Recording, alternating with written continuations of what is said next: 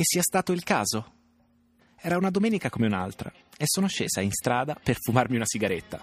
Di solito salgo sul tetto, ma proprio quel giorno gli operai lo stavano ristrutturando. Ho notato del movimento accanto al mio portone. Stava succedendo qualcosa in quello spazio rimasto a lungo inutilizzato. Mi affaccio. Una ragazza sorridente mi spiega che sta per aprire un negozio di scarpe. Cercano una commessa. Voglio essere io. Accetto il volo ed eccoci qua.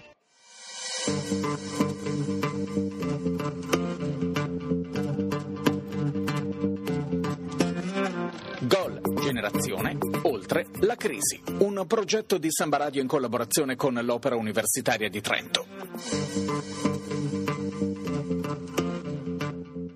Sono da poco passate le 16.30 di giovedì 30 aprile 2015. Un saluto a tutti da Benjamin De Zulian e Lucia Gambuzzi. Siamo in diretta per una nuova puntata di Gol, Generazione oltre la crisi, il nostro viaggio nel mondo del lavoro che cambia che continua ad assumere eh, nuove sfumature. Di sì. cosa parleremo questa settimana, Lucia? Tematica molto calda questa settimana, soprattutto per i presenti qui in studio con noi, è il precariato. Precariato termine che indica al tempo stesso una condizione e una categoria.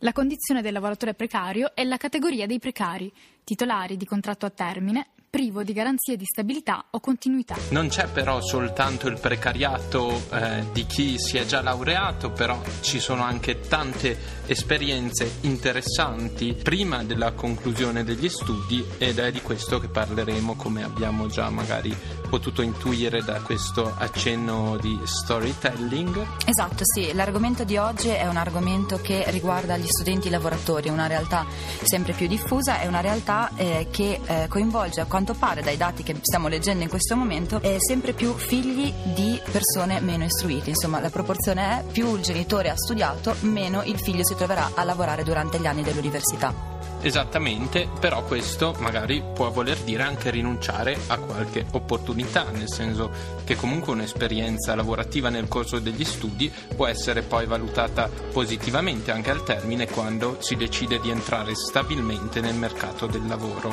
I dati Alma Laurea eh, che abbiamo consultato a questo proposito ci dicono che sono circa il 70% le persone che nel corso degli studi hanno avuto almeno un'esperienza lavorativa. Questa cifra è leggermente scesa in seguito alla crisi e ci sono delle notevoli differenze geografiche tra nord e sud, così come ci sono tante differenze anche a seconda del tipo di facoltà frequentata. Ad esempio, come è anche facilmente intellegibile, i lavoratori studenti, che sono coloro che oltre a studiare svolgono un'attività lavorativa a tempo pieno, sono pressoché assenti in facoltà molto impegnative come ad esempio medicina, oppure ehm, quelle in, di, di, ingegneria che richiedono effettivamente magari un maggiore coinvolgimento, sono invece più numerosi nelle facoltà umanistiche o che comunque possono essere ben conciliabili con un'attività lavorativa anche part-time, penso ad esempio all'educazione fisica è molto interessante, ben il 74% pensate di chi studia educazione fisica in contemporanea fa anche un'attività lavorativa. Bene, con questo entriamo un po' nel vivo della puntata di questa settimana, magari Lucia se vuoi introdurre senza diciamo rovinarci la sorpresa qualcosa di più sull'ospite che tra poco ascolteremo. Certo, sì, allora questa sera abbiamo con noi una studentessa dell'Università di Trento, una studentessa lavoratrice che ha deciso di condividere con noi la sua esperienza e di raccontarci come e quanto può essere arricchente per uno studente essere allo stesso tempo anche impiegato. Qualsiasi lavoro, insomma, si tratta. Ma Lucia, non rovinarci la sorpresa perché vogliamo sentire direttamente dalla sua viva voce il racconto di questa sua esperienza. Prima di incontrarla, però, diamo la linea alla regia per un breve stacco. Sono un eroe, perché sopravvivo al mestiere, sono un eroe. Straordinario tutte le sere, sono un eroe. E te lo faccio vedere, ti mostrerò cosa so fare col mio superpotere.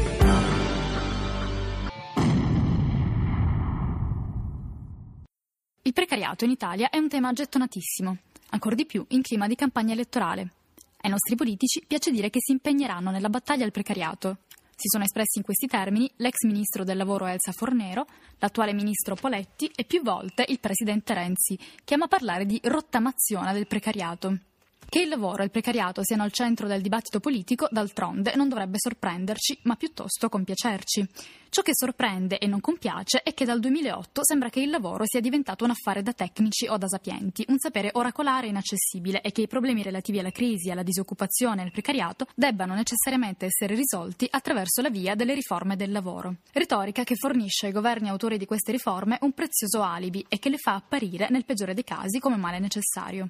Riforme lastricate di buone intenzioni, ma che nei fatti in questi anni hanno assottigliato o vanificato una serie di garanzie offerte ai lavoratori e che più che contrastato sembrano aver incentivato il precariato. Se sei convinto che l'articolo 18 sia un gruppo rap, non hai tutti i torti, è una delle cinque regole dell'edizione internazionale del 30 aprile 2012. Chiamare oggi garanzia l'articolo 18, reduce dalle riforme Fornero e Renzi, equivarrebbe a chiedere a Russell Crowe di interpretare il sequel del Gladiatore – con quei 20 kg in più, neanche le fan più accanite glielo perdonerebbero. La reintegrazione, la più elevata garanzia che l'articolo 18 dava ai lavoratori, oggi appartiene ad un passato felice.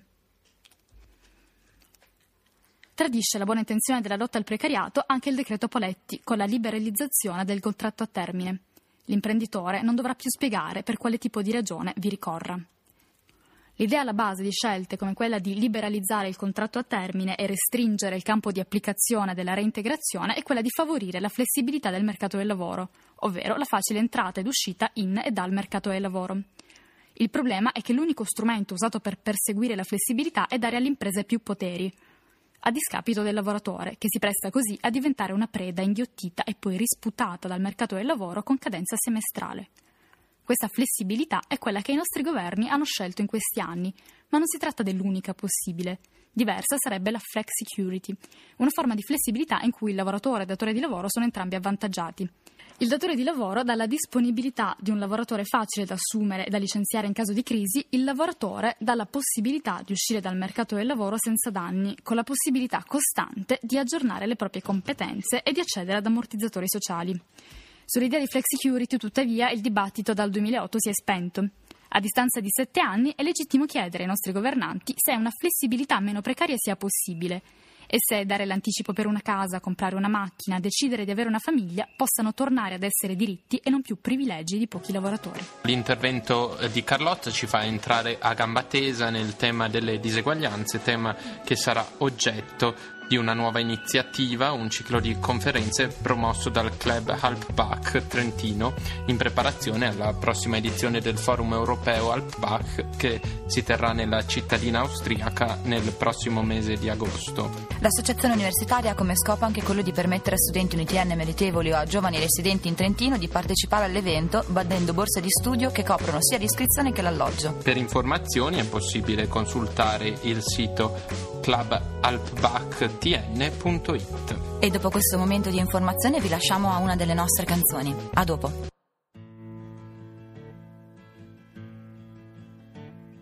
As soon as you're born, they make you feel small. By giving you no time instead of it all. Till the pain is so big you feel nothing at all.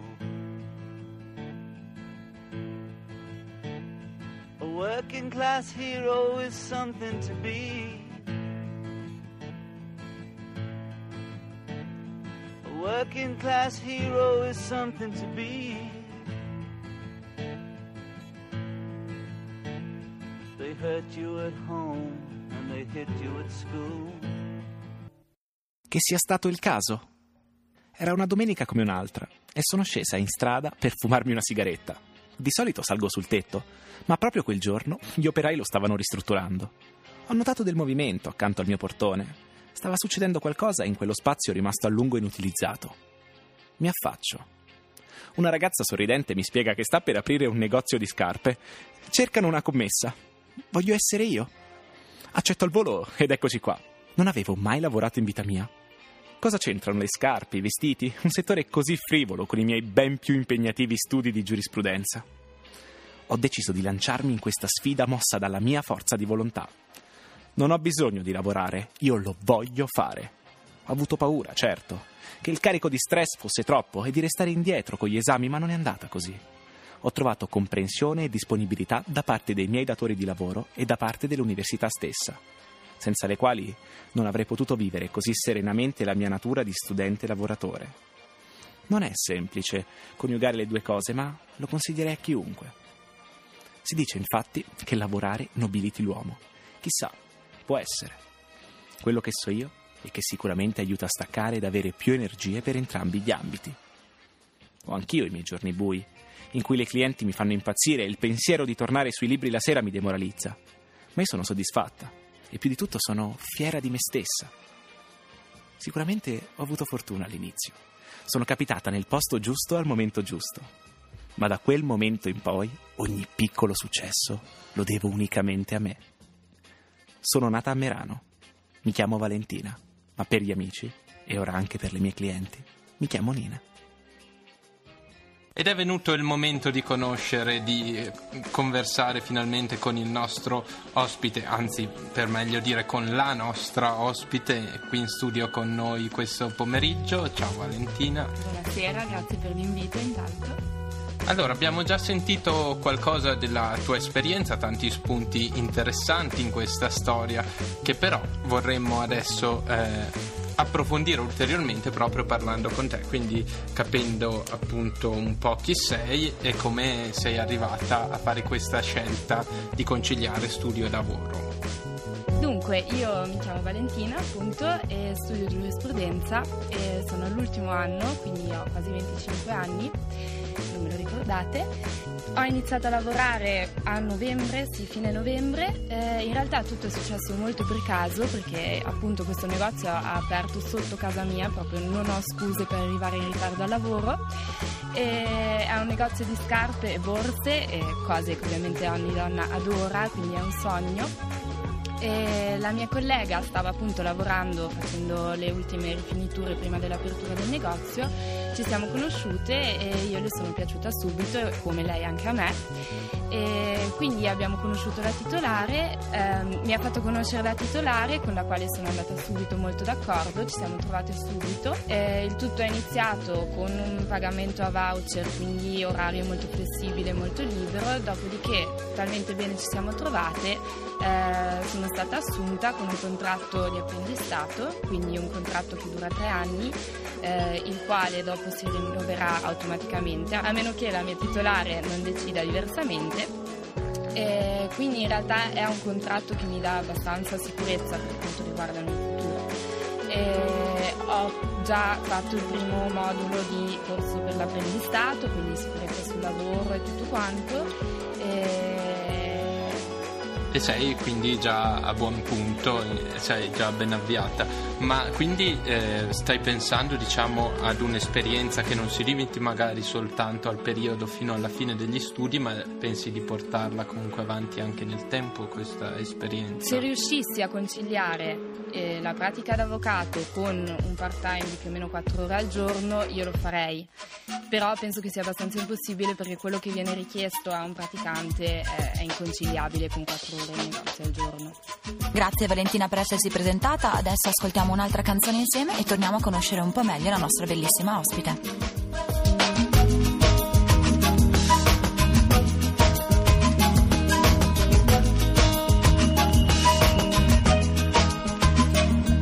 se in tempo tira e non sbagliare mira.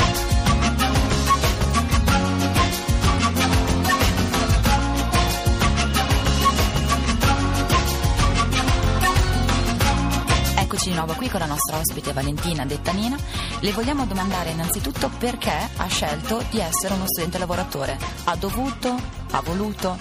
Quanto è centrato il caso? Dunque, a me il, il, questo lavoro è abbastanza saltato addosso, proprio letteralmente, anche perché la mia collega è talmente piena di vita che veramente mi è saltata addosso. Però ehm, non avevo bisogno di lavorare, non mi è mai stato chiesto miei, da parte dei miei genitori di lavorare, però nel momento in cui l'opportunità si è posta davanti io l'ho vista come una sfida, cioè ho notato che sì, l'università è assolutamente fattibile e mettendoci l'impegno del caso si può fare, però avevo bisogno di qualche cosa di più, di uno stimolo in più. Effettivamente oggi, finendo, cioè, facendo un esame, eh, passandolo, eccetera, ehm, trovo il doppio della soddisfazione perché so di averlo fatto nonostante un lavoro e nonostante degli impegni extra scolastici. Mi piace il tuo nonostante, mi verrebbe da chiederti però anche, invece, che cosa il mondo del lavoro insegna a te, studente, quindi che cosa ti ha portato di nuovo? Quali sono le lezioni di vita che hai potuto apprendere sul mondo del lavoro? Eh, noi studenti siamo molto bravi a stare in, bi- in, biblioteca, sui libri, da soli o magari anche studiare in gruppo, però comunque giurisprudenza è una facoltà dove lo studio individuale è preminente. Eh, stare in mezzo alle persone, alle persone più diverse, saper gestire anche momenti di grande stress con molte persone all'interno del negozio, eh, è un insegnamento molto importante perché comunque noi usciremo dall'università e dovremo riuscire a mh, mm, gestire delle situazioni interpersonali, quindi non saremo solamente sempre noi e i libri. Eh, di conseguenza il lavoro mi ha insegnato a gestire le altre persone o più che altro mi ha insegnato a come comportarsi di fronte alle altre persone che hanno delle richieste. Quindi un'abilità che sarà spendibile anche qualsiasi cosa tu scelga magari di fare nella vita. Esattamente, anche perché sì, vendo scarpe, però in qualche modo il lavoro del venditore è anche proprio vendere se stessi, cioè bisogna costruirsi una personalità all'interno del negozio, le persone devono entrare e sapere, ok, trovo questa commessa, so come si comporta, so che sono la benvenuta in negozio, quindi bisogna anche saper vendere se stessi ed è quello che poi ci verrà richiesto una volta usciti dal negozio. Quindi ti sentiresti di consigliare questa esperienza a tutti? Assolutamente sì. Lavorare e studiare insie- contemporaneamente aiuta a mh, mm, imparare a gestire i propri tempi quindi ehm, non è più sì, la giornata 24 ore, me la gestisco come voglio, perdo un pomeriggio a far nulla, non c'è tempo per questo e di conseguenza si cresce molto e si cresce molto in fretta. Quindi paradossalmente meno tempo si ha, meglio lo si gestisce e più cose magari si riescono a fare in un intervallo ridotto. Esattamente, e questo è quello che appunto ancora una volta ci verrà richiesto volta laureato. Allora, tu hai detto che appunto non avevi bisogno di lavorare, ma come hanno preso i tuoi genitori, se posso entrare un po' sulla sfera personale, questa tua scelta? L'hanno appoggiata oppure l'hanno vista con un po' di perplessità, di diffidenza? Eh, loro sono stati subito super contenti, anzi io ovviamente ho chiesto prima prima se secondo loro era possibile o insomma cosa ne pensavano loro e loro mi hanno spinta subito a fare questa esperienza. Mio papà che lavora da quando ha 16 anni ha detto che questa cosa può, cioè lavorare e studiare può solamente farmi crescere. Allora rientreremo tra poco con la nostra ospite per l'ultima parte di questa conversazione, ma è di nuovo il momento di dare la linea alla regia.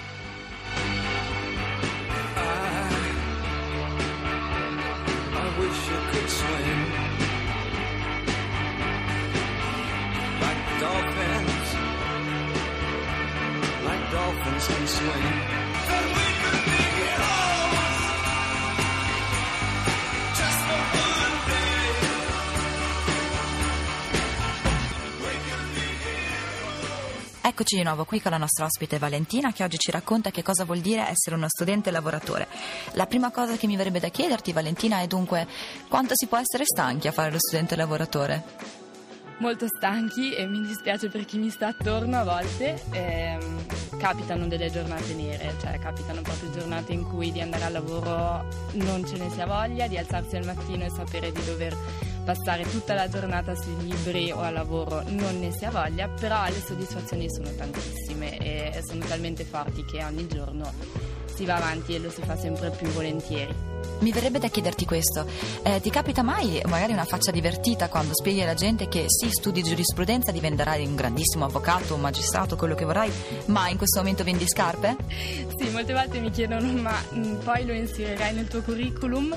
Eh, in realtà sì, perché è un lavoro che mi ha insegnato talmente tanto, mi ha segna- insegnato molto più di molti esami. Um, in ogni caso trovo che lavorare a stretto contatto con il pubblico e soprattutto in una realtà così piccola come il nostro negozio eh, fa proprio vivere sulla propria pelle l'andamento dell'economia reale, cioè si nota proprio che a inizio mese le persone sono più predisposte ad aprire il portafoglio, mentre a fine mese le richieste degli sconti aumentano, giustamente, e, e, le persone fanno più fatica a spendere, quindi insomma mh, io non ho avuto bisogno di lavorare, però vivo proprio in prima persona la realtà economica delle persone di Trento.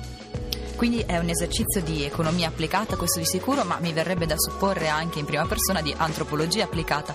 Ti capita di sicuro di avere a che fare con delle persone le più disparate, ecco. Noi vendiamo prodotti solamente per donna e le donne sono veramente meravigliose perché entrano nel negozio che vogliono un tacco 12, escono con una ballerina e una borsa in pelle. Più contente di come erano quando sono entrate, però assolutamente senza, ehm, senza continuità con... Eh, con le proprie richieste iniziali. Eh, è molto soddisfacente riuscire a consigliare le donne su come vestirsi o che scarpe usare per le varie occasioni, per esempio in questo periodo ci sono molte cresime, comunioni eccetera, quindi arrivano donne con le stoffe, con i vestiti per confrontare i colori. È un, è, un, è un lavoro veramente soddisfacente, lavorare con le donne è soddisfacente, siamo una bella specie. Quindi anche eh, puoi dare un valore aggiunto proprio col tuo essere, con la tua presenza, col tuo sapere anche eh, interpretare i bisogni ed entrare un po' in empatia col cliente. Esattamente, molte, molte clienti ormai ci, mi conoscono per nome, la mia collega sicuramente perché lei lavora già da molto più tempo in quel negozio e, ed è bellissimo conoscere le persone, conoscere var- i vari tipi di donna e questo fa crescere anche me come donna sicuramente. Mi viene da chiederti questa cosa proprio personale perché a me capita spesso. Ti è mai successo di spiegare al tuo cliente che sì, fai questo lavoro ma allo stesso tempo stai studiando giurisprudenza, sei all'ultimo anno, non sei esattamente lì così per caso e ti succede appunto di trovarti in questo contesto in cui il tuo cliente rimane stupito del fatto che tu sia uno studente lavoratore? Sì, è successo perché mi ricordo avevo i libri accanto alla cassa e una signora mi ha chiesto ma eh, tu studi? Cosa studi da leggo diritto? Cioè, sì, studio giurisprudenza e però nel frattempo lavoro qui. E sono rimasta di stucco, lei ha fatto il confronto con sua figlia e, che appunto studiava e sta lavorando e mi ha chiesto se è una cosa gestibile e io gliel'ho assolutamente consigliato perché a parte io ho dei datori di lavoro molto disponibili però mh, penso che eh, tutti i datori di lavoro apprezzino eh, avere uno studente all'interno del negozio proprio perché possiamo dare del valore aggiunto. E da parte dell'università c'è stato, non so, modo hai dovuto magari chiedere qualche di venirti, che ne so, incontro in qualche modo per permetterti di conciliare i tempi di lavoro, i tempi di studio e in caso che eh, risposta hai avuto da parte delle istituzioni universitarie? Dunque, eh, a giurisprudenza c'è proprio un modulo da compilare e poi dare al professore, il quale attesta appunto il fatto che sia sostenuto per esempio un esame e um, questo poi è da consegnare al proprio, titol- al proprio titolare. E ho spesso dovuto chiedere di fare un esame subito la mattina perché pomeriggio avevo il turno e non ho mai riscontrato brutte facce o contrarietà da parte dei professori, anzi, cioè, sono sempre stati molto disponibili. E anche da parte magari di chi studia con te, dei tuoi compagni di corso, come l'hanno presa questa cosa? Io non ho mai avuto esperienza negativa da questo, da questo punto di vista. Um, so di racconti in cui magari uno studente se l'è preso perché l'altro gli è passato davanti, ma sono cose di poco conto, cioè non bisogna proprio ascoltarle queste cose perché chi si impegna eh, nell'università e nel lavoro insomma ha anche il diritto di passare avanti eventualmente. Mentre invece ti vorrei chiedere i tuoi amici, le persone più vicine che hai, eh, come hanno preso questa scelta che è impegnativa, che ti tira via tanto tempo e implica immancabilmente sacrifici? Dunque, ho avuto effettivamente un paio di critiche, ehm, alcune persone, alcune mie amiche mi hanno detto ma eh, che stai facendo, Dio torna alla vita normale, però ripeto, le soddisfazioni sono talmente grandi che non ci penso neanche a tornare indietro e in realtà è tutto conciliabile, ci vuole solamente un minimo di organizzazione. Noi Nina ti ringraziamo per essere stata qui con noi oggi a raccontarti della tua esperienza che speriamo essere ispirante anche per tante altre persone. Sì, infatti ci ha dato comunque un, un messaggio sicuramente positivo ed incoraggiante che magari può essere anche eh, d'aiuto per chi si sta chiedendo se eh, prendere o meno una decisione simile a quella che hai preso tu.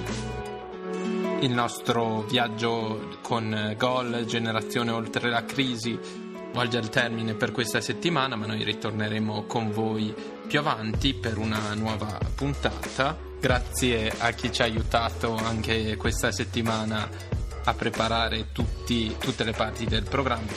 In particolare ringrazio Carlotta Garofalo, Davide Corraro, la nostra ovviamente Lucia Gambuzzi. Grazie a te Benjamin. Con questo vi salutiamo e ci risentiamo presto.